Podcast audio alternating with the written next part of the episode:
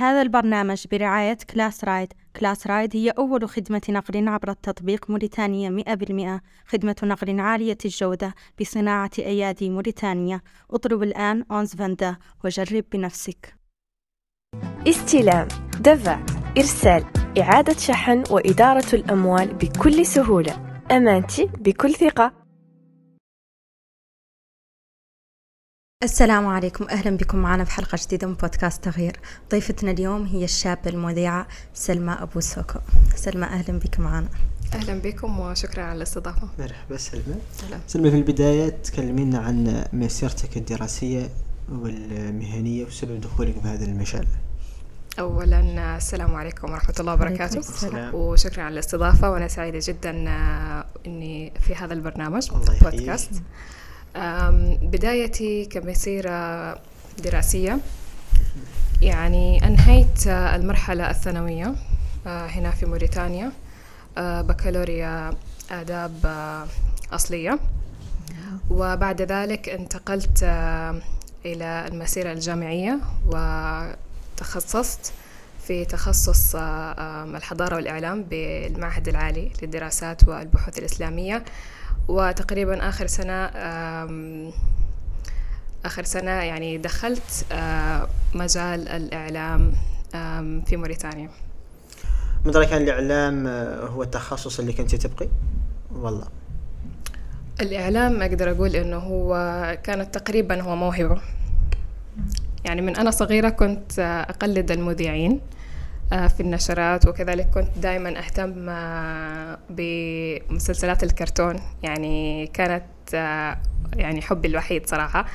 ف صراحة ما كنت أفكر إني أخليها كتخصص كانت مجرد هواية. فيعني كنت آه، كان آه، بودي إني أكون طبيبة أسنان. بس سبحان الله قدر الله أني أدخل في هذا المجال. وأنا سعيدة صراحة بهذا المجال وإن شاء الله يعني آه، القادم أفضل بإذن الله. أنت هي اللي اخترتي المجال والله هو اللي اختارك. أنا اخترته وهو اختارني صراحة. تم ف- توجيهك له؟ تم توجيهي له. لأنه في البداية قبل أن أدخل مرحلة البكالوريا كان أساسا آه، كنت أبغى تخصص آه، علمي. بس ما استطعت يعني لبعض الظروف فتحولت إلى تخصص أدبي. من رأيك كانك واجهتي تمييز بداية دخولك في المجال بداية دخولي للإعلام صراحة ما واجهت أي تمييز للأمانة. كانت عندك موهبة تقليد الأصوات؟ كانت عندي موهبة تقليد الأصوات. آه كيف ما قلت لكم إن أنا مهتمة جدا بمسلسلات الرسوم المتحركة فكنت دائما أتابعها. وما زلت أتابعها فيعني كنت أحب تقليد آه أصوات آه المسلسلات وهذا النوع فيما يسمى في الوقت الحالي الدبلجة. ما زلت تقدي ما زلت نقد يعني يعني في مر... بعض الأحيان يعني آه، أقلد بين الفترة والأخرى يعني أكلم راسي فأقلد بعض يعني الشخصيات. تقدي تقلدين. شخصية. شخصية. مم، ما عندي حاليا شخصية محددة بس آه، خليني أشوف. شخصية كرتونية. شخصية كرتونية طيب. كنتي تخرسي سبيستون؟ طبعا. Spacetoon MBC 3 Cartoon Network Nickelodeon كل آه، كل هذه القنوات. أي شخصية من دول. أي شخصية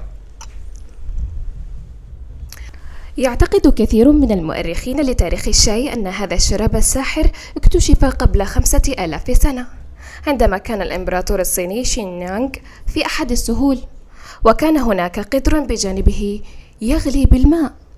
سقطت بضع ورقات من أوراق الشاي وعندما أراد الجنود أن يزيلوا الأوراق أمرهم الإمبراطور بأن يدعوها بأن يدعوها حتى يراقب ماذا سيحدث. وبالفعل ظهر تغير في اللون ثم استح... ثم احتساه الإمبراطور. فوجد له مذاقا مختلفا ورائعا. ومن هنا بدأت قصة الإنسان والشاي. وبالمناسبة كلمة الشاي باللغة الصينية تعني إنسان يقف بين العشب والخشب وهذا ما يحدث. فحياة الإنسان الفعلية عندما ينهي عمله في منتصف النهار ثم تحمله خطاه إلى بيت الشاي. المقهى فيتجاذب أطراف الحديث مع الرفاق ويتبادلون القصص ومبادئ ومنطلقات الحياة التي ربما تغير الحياة برافو عليك سلمى هذه. موهبة وفريدة من نوعها مولي في موريتانيا ليش ما. تستغليها؟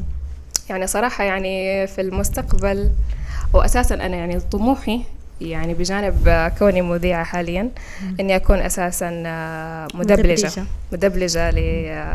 مدبلجة لأصوات الكرتونية وكذلك معلقة صوتية. أنا حاليا معلقة صوتية كذلك بس يعني أحاول أطور من هذه الموهبة. ترى عندك مستقبل مشرق فيها إن شاء الله. من درى إذا كان قد تعرضت للانتقادات وكيف قد تتمكني من الحي... من التوازن على الحرية الصحفية والحفاظ على المؤسسة الإعلامية اللي تشتغلي فيها؟ آه، من ناحية الانتقادات صراحة آه، واجهت انتقادات لكن يعني بسيطة جدا لا تكاد تذكر للأمانة. شنو هي؟ يعني للأمانة ماني متذكرة إيش هي الانتقادات صراحة بس يعني ما شفت انتقادات من الجانب المهني أساسا. فيعني الحمد لله كنت يعني أنال يعني تشجيع قوي صراحة الحمد لله. أيوة السؤال الثاني إيش هو؟ كيف آه، تقدر تتمكني من الحفاظ آه، على التوازن بين الحرية الصحفية والحفاظ على المؤسسة الإعلامية اللي تشتغلي فيها؟ الحرية الصحفية. هو شوف أنا أنا أستطيع القول بأنه هناك فرق بين المذيع وهناك فرق بين الصحفي. يعني المذيع الإعلامي حاجة والصحفي حاجة. الصحفي آه، عادة هو يتم التركيز عليه من الناحية المهنية. لكن المذيع تقدر تقول إنه هو مقيد بشيء يعني معين وهو إنه يقرأ نشرة الأخبار. وكذلك هو مطالب أيضا بأنه آه، أنه يكون عنده معلومات أنه يكون مثقف عنده معرفة بالمعلومات الكافية بالأخبار اللي هو أساسا يقدمها. للجمهور. فلهذا السبب أنا أقول إنه هناك فرق بين المذيع هناك فرق بين الصحفي. تتعرضي لمواقف ينطرح لك شيء قال لك هذا ليه تقدمي ويعود هو متنافي مع مبادئك. طبيعي. طبيعي. فأنا صراحة أشوف يعني هو إذا المذيع أو الصحفي إذا لقى آه، مؤسسة تكون متماشية مع مثلا آه،. مع مبادئه أو مع خطه التحريري وأنتم كما تعلمون بأنه الصحافة تحتاج إلى محايدة ومش محايدة تحتاج إلى موضوعية لأنه في الوقت الحالي أساسا ما في آه، مؤسسة إعلامية محايدة المحايدة بما بمعنى أنه مثلا آه، أنك مثلا إنه ما يكون عندك أي لتوجهات. رأي وهذا شيء مستحيل لأن وسائل الإعلام أساسا يعني هي تكون تميل إلى آراء آه، معينة يمكن تخدم مصالحها فالمحايدة غير موجودة في الإعلام هناك توجد فقط. شيء- شنو هي التحديات اللي واجهتك في بداية دخولك مجال الإعلام؟ التحديات اللي واجهتني في آه، الإعلام يعني طبعا يعني واجهتني تحديات من بينها بيئة العمل. وخصوصا يعني أنا يعني كشابة. فيعني يمكن واجهت شوية آه، بالتمييز من هذه الناحية. وكذلك عامل السن. عامل السن يعني كان صراحة مؤزمني ف كنت عادة بعض الأحيان أشتغل يعني مع ناس بفارق سن كبير ف... فكانت تعمل هناك مشكلة. فهذه من الأس... من الأشياء اللي أنا واجهتها صراحة. وكذلك بيئة العمل يمكن تكون غير يعني محفزة كثير. لكن الحمد لله تغلبنا على ذلك. آه هذا كان من الأسباب اللي خلاك تنتقلي من قناة إلى قناة؟ تقريبا تقريبا. من رأي كان من رأي كان فم عوائق يواجهها الصحفيين الجدد آه، بسبب آه، بسبب آه، عرقهم والله لونهم والله جنسهم. آه هو في الحقيقة هذا شيء وارد. هناك يعني مضايقات بصفة عامة للصحفيين الجدد ويمكن يعني من من ناحية مثلا يعني الناس غير مؤمنين بهم بشكل كبير. فبالتالي يمكن يطالعوا فيهم بنظرة يعني تزدرى إنه يعني أنت صحفي جديد فيعني خلاص يعني في ناس عندهم خبرة أكثر آه، منك ومن هذا النوع فيعني في في هذه النظرة. لكن فيما يتعلق بالتمييز آه، ال- العنصري فهذا وارد صراحة. لكن أنا ما شفت يعني وجها لوجه هذا الأمر لكن هذا المواقف زي كذا. لا لا للأمانة ما تعرضت بس يعني يمكن يكون وارد. أه سلمى بالنسبة لأي حد ناجح في مجاله أه دائما يعود الجمهور مت- مترصد وريحاني يقول أي كلمة ياك شكرالي أه قد واجهك موقف؟ قلتي كلمة ولا عدلتي تصرف؟ وكان كيزاد بنية حسنة وتعرضتي لهجوم من جمهورك؟ للأمانة مو متذكرة صراحة.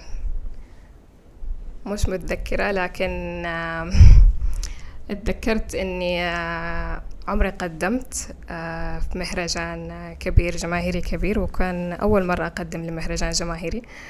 فيعني عملت ياسر من الأخطاء. لكن يعني الحمد لله الجمهور سامحني هذه المرة ما ما علق علي. الحمد لله. منظرة كان الإعلام في موريتانيا متحيز ضد المرأة؟ والله فئات مجتمعية معينة. وشن هي رؤيتك لتحسين ذاك؟ الإعلام آه، بالنسبة للمرأة أنا أعتقد يعني هناك تحسن كبير من ناحية آه، المرأة. يعني أنا أشوف إنه آم، دخولها في مجال الإعلام يعني بات يعني ممكن بشكل كبير. ويعني نقدر نلاحظ يعني إنه في كل وسائل الإعلام يعني في يعني نسبة آه، للنساء يعني يقدر يزيدوا يقدر يزيدوا من آه، هذه الناحية. أه ترعرعتي في السعودية كانت عندك الفرصة إنك تقدري ترجعي فما تمارسي مهنة الإعلام. ليش اخترتي تقعدي هون جربتي قاعدة تمشي أم، ما جربت إني أعمل آه، مجال الإعلام في السعودية. لكن يعني صراحة أتمنى آه، حتكون تجربة جميلة. آه، ورجوعي هنا لموريتانيا طبعا كانت لي آه، بعض الظروف. لكن يعني الحمد لله تعلمت الكثير هنا. ويعني عندي طموح أكثر يعني أكبر إني أتعلم يعني في أماكن مختلفة. من هو رأيك في وضع الحريات الصحفية في البلد؟ ومن رأيك كانك حاسة بحرية تامة آه، في التعبير عن رأيك؟ أم، موريتانيا بصفة عامة هي تعتبر من كانت تعتبر من الدول اللي مؤشر حرية الصحافة عندها عالي. لكن في الآونة الأخيرة لاحظنا لاحظنا إنه في اعتقالات للصحافة ويعني يبدو أنه مؤشر الحرية يعني بينزل تحت تحت شوية شوية. ف هذا اللي لاحظناه صراحة. الصحفيين في موريتانيا إذا مقيدين؟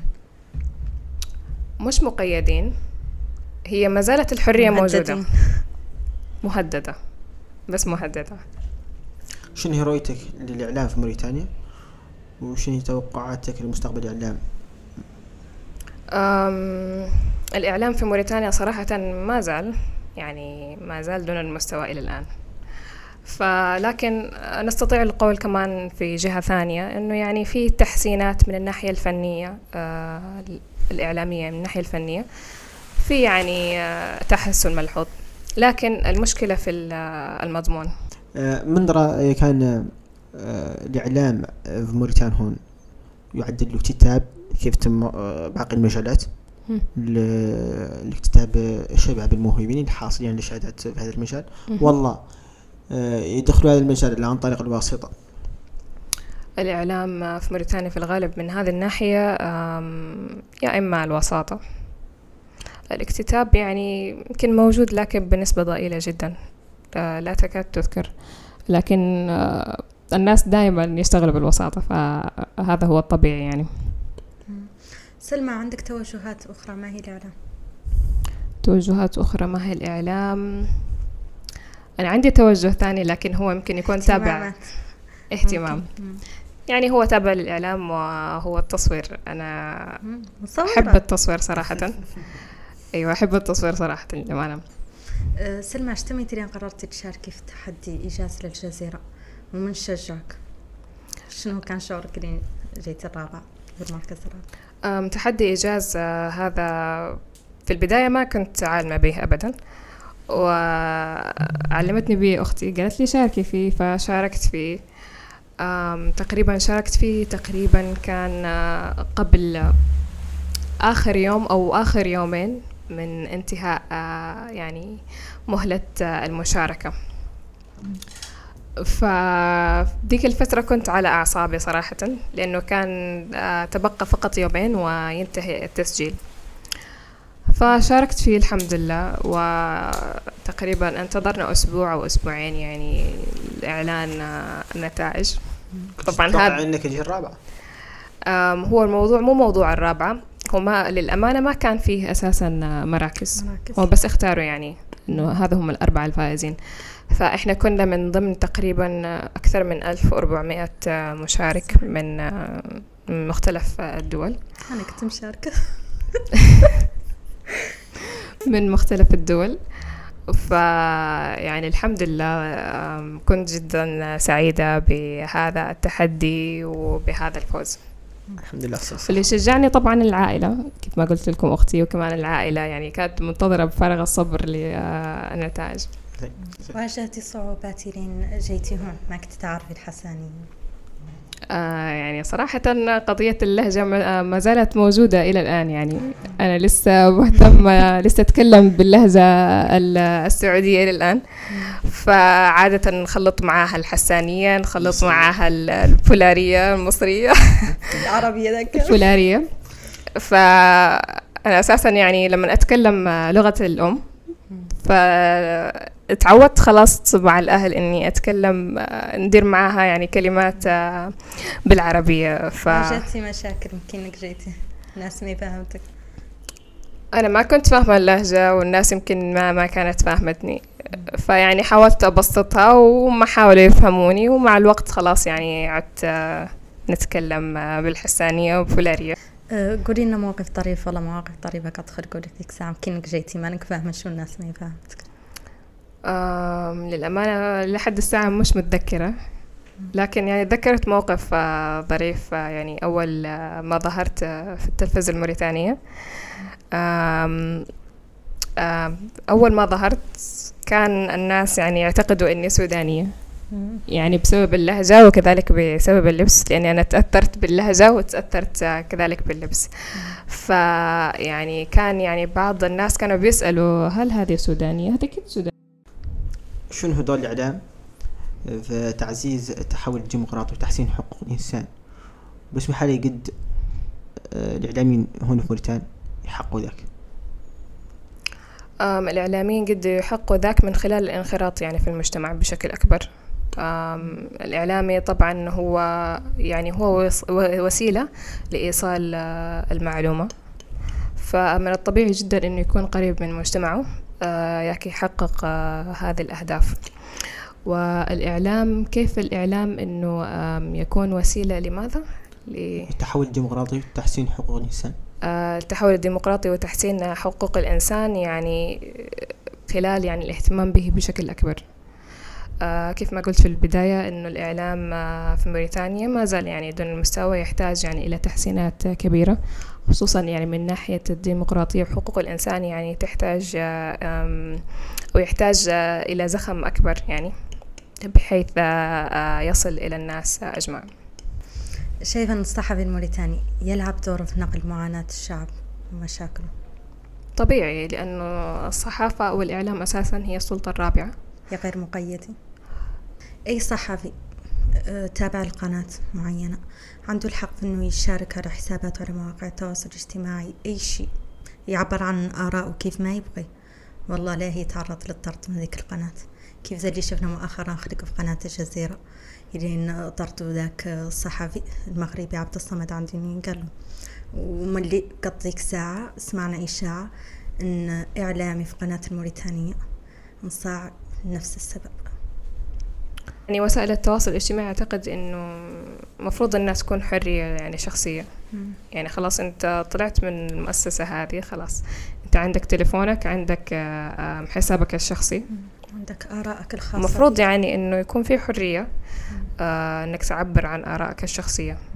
وهم ينبهوكم إنكم ما يلا كل شيء تكتبوا والله مخلينكم مم، للأمانة لا لأنه صراحة في صحافة عندنا يعني عندها حرية آه، تعبير واسعة جدا.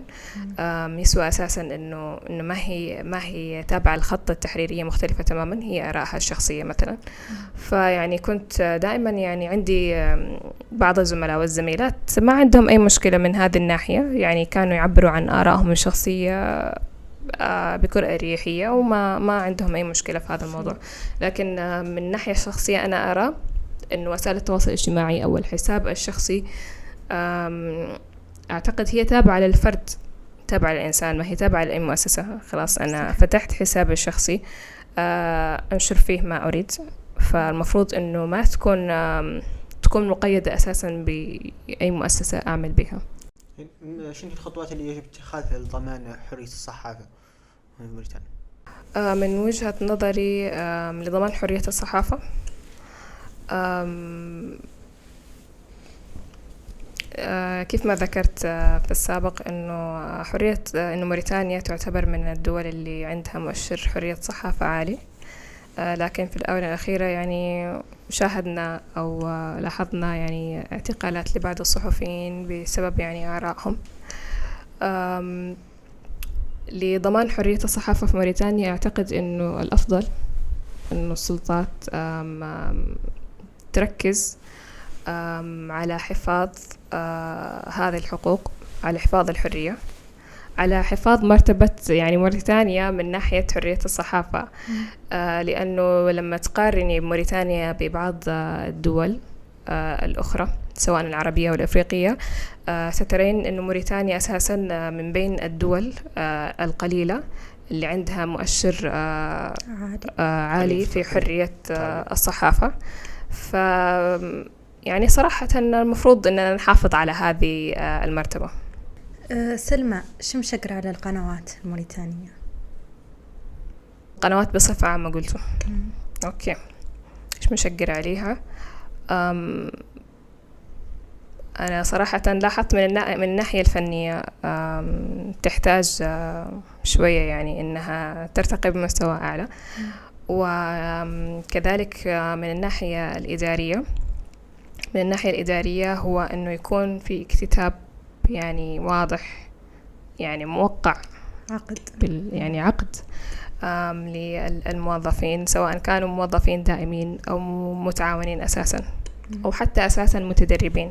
المفروض إنه يعني مثلا آه، هذه الثلاثة أنواع المفروض يكون عندها عقد آه، بينها وبين. المؤسسة عشان آه، تكفل وتحفظ حقوقها.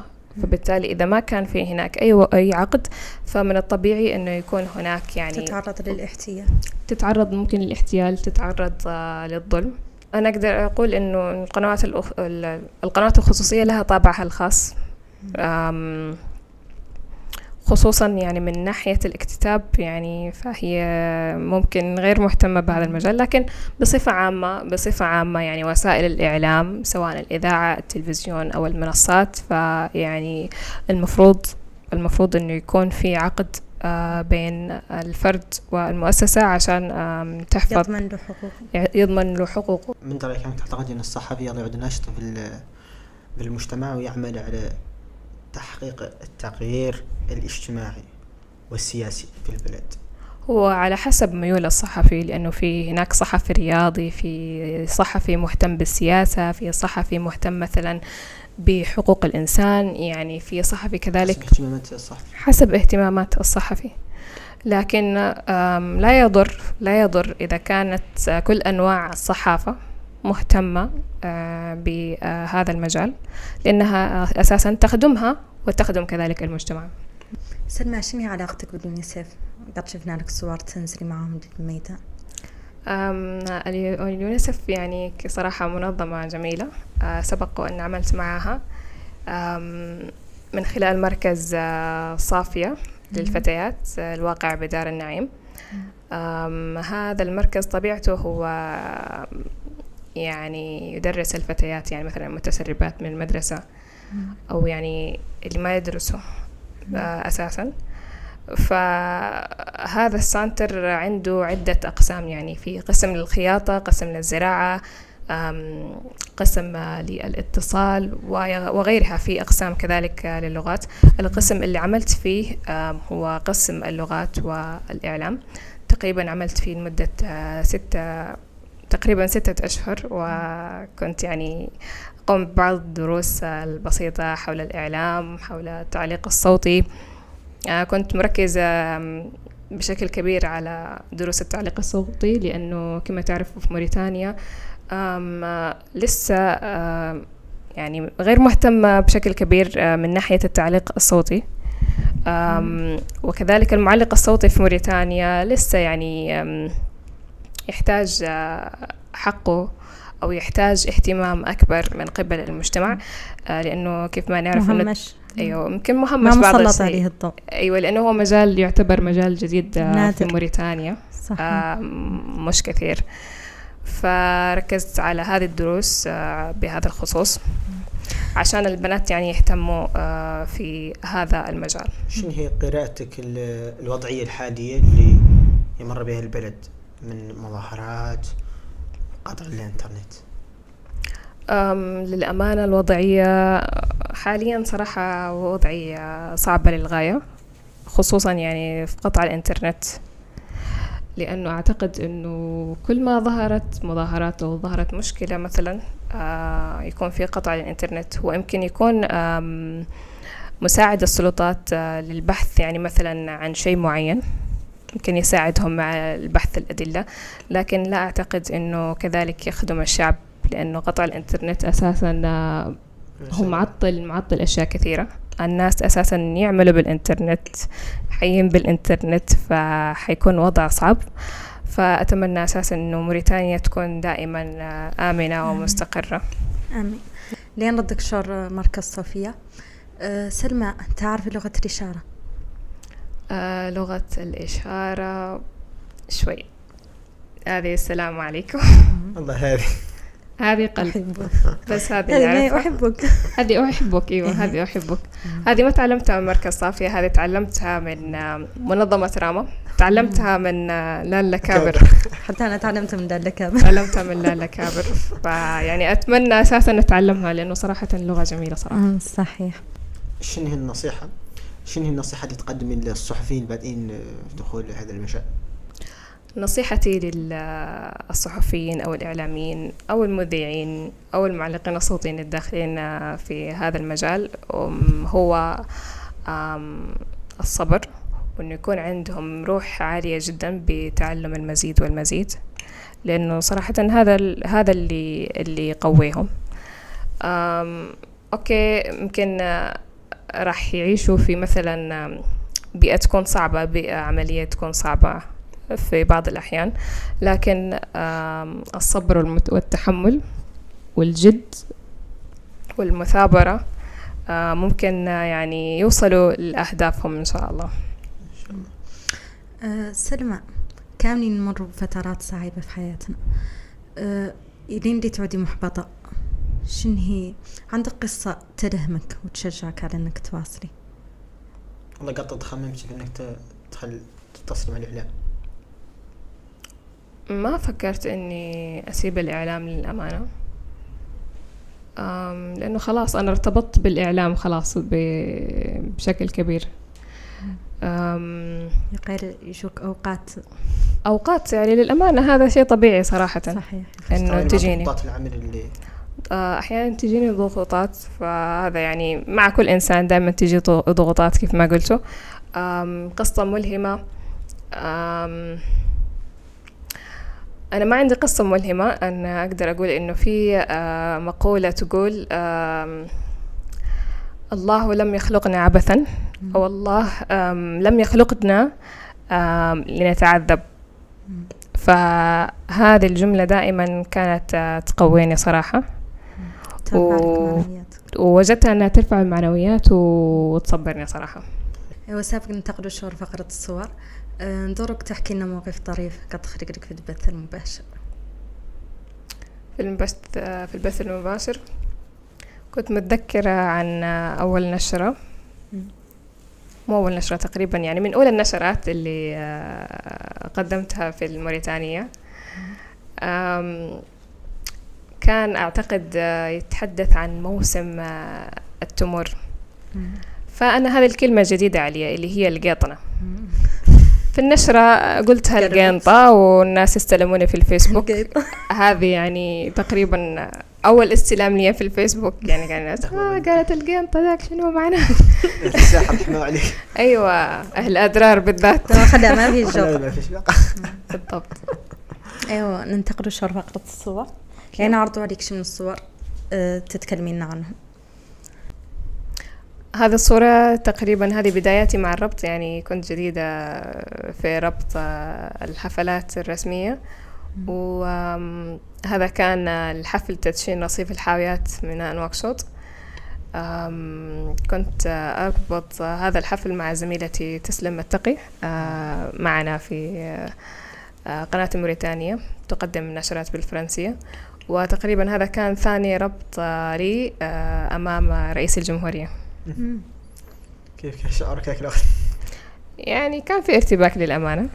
أم، لكن خف لأنه أول ربط كان آه، الارتباك كان جدا عالي. ففي هذا الربط يعني بدأت يعني أتعود وكذا. فالحمد لله. سلمى إيش كيف كانوا بداياتك مع الربط؟ وشنو هي الصفة اللي حصلتي بها على هذه الفرصة قدام رئيس الجمهورية؟ وفي ربطك الثاني. بدايتي مع الربط كانت آه، أعتقد مع شبكة الصحفيات الموريتانيات آه، لأنه أنا منتسبة آه، في هذه الشبكة. فأعتقد يعني هي فتحت لي الباب في إني أربط. يعني شبكة كان عندها أساسا كان عندها أساسا آه، تعمل نشاطات آه، يعني فيما يتعلق مثلا بالمرأة والصحافة و آه، يعني مختلف آه، المواضيع. ف تم اختياري لأربط آه، بعض آه، بعض الحفلات. آه، ومن ذاك المنوال يعني بجانب ظهوري آه، في قناة الموريتانية في ناس يعني اقترحوا علي إني أعمل لهم آه، ربط يعني سواء من الوزارة أو من أي جهة من الوزارات أو من أي جهة آه، كانت. فأعتقد إنه الباب اللي فتح لي بشكل أكبر للربط هو ربطي أمام رئيس الجمهورية في مبنى لتدشين مبنى البرلمان الجديد آه، التابع لوزارة الإسكان. فوقتها أعتقد كانت في مشاهدة عالية في هذا التدشين. والحمد لله من بعدها يعني يعني فتحت لي أبواب كثير. وهذا كان ثاني بجانب هذا الربط كان ثاني ربط لي قدام رئيس الجمهورية. ننتقل للصورة الصورة الثانية. هذه الصورة؟ هذا الصورة هي صورة يعني الفوز